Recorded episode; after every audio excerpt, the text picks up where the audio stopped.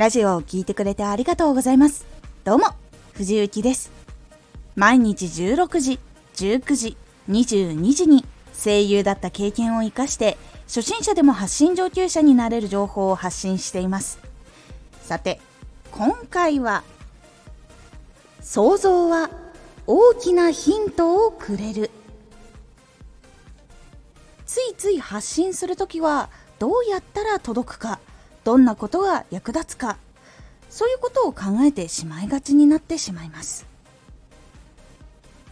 想像は大きなヒントをくれる。ではそれが本当に必要としている人に求められているのかなどをしっかり考える時に想像をするというのが一つのヒントになります。まず想像する時に決めておいた方がいいことがあります。それはどんな生活をしていてどんなことがあるからラジオを聴きたいと感じたのかっていうことを具体的にしっかり考えることです。例えばバイトとか仕事をこの後辞めてラジオ発信で新しい自分の仕事を始めたいからラジオ発信で稼ぐ方法を知りたい。仕事に行く電車の中で聞いて昼にちょっとだけ復習する時間を設けたりとかして夜作業で実際に行動するという流れができている。っていう状態の人っていうことを考えたりとかあとは今生活と趣味のために仕事してて人間関係もちょっとあんまりうまくいってなくてけれども仕事はお金的に休むことができないから元気になれるラジオが聴きたい。話したり歌うまい人のが聞きたい。でいつも聞くのは仕事が終わって夜11時とか12時とかのあたりに聞くことが多い。っていう風に具体的に決めていくとどんな生活環境でどんな気持ちになっているのかっていうことがどんどん具体的に出てきてイメージしやすくなります。そうすると今よりも具体的にさらに細かいところまで生活とか性格とか年齢とか持っているものとかっていうのを決めるともっと内容もあこれだったらもっと具体的にピンポイントにこうしたら聞いてもらいやすいかもしれないとかっていうところにたどり着きやすくなるんです。これはラジオの範囲的にちょっと広めに撮っているものの時だったらちょっと広めに設定して細かく伝えている時は細かめに設定を作るっていうことをしていくと合わせた感覚っていうのが自分で感じやすくなるのでずれているかどうかっていうことも分かりやすくなります。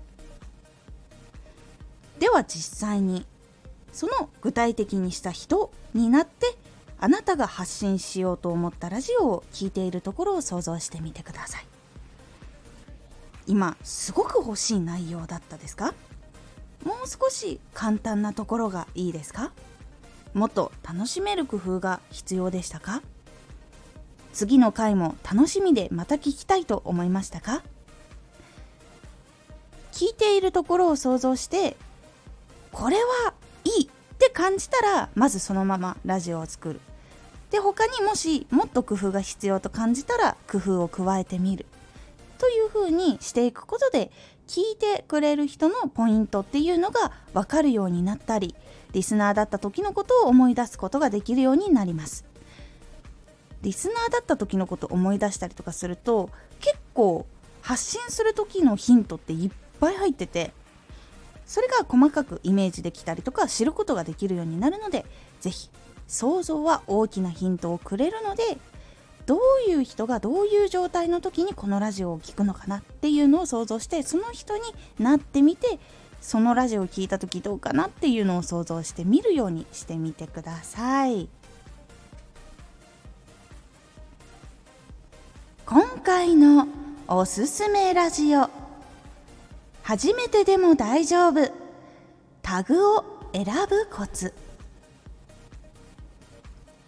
スタンド FM でもタグっていうのはラジオを見つけてもらったりする時に大事なものになってきます。そのタグを見つける時のヒントをお伝えしています。このラジオでは毎日16時19時22時に声優だった経験を生かして初心者でも発信上級者になれる情報を発信していますのでフォローしてお待ちください。毎週2回火曜日と土曜日に藤雪から本気で発信するあなたに送るマッチョなプレミアムラジオを公開しています。有益な内容をしっかり発信するあなただからこそ収益化してほしい。ラジオ活動を中心に新しい広がりにつながっていってほしい。毎週2回火曜日と土曜日。ぜひお聴きください。ツイッターもやってます。ツイッターでは活動している中で気がついたことや役に立ったことをお伝えしています。ぜひこちらもチェックしてみてね。コメントやれた。いつもありがとうございます。ではまた。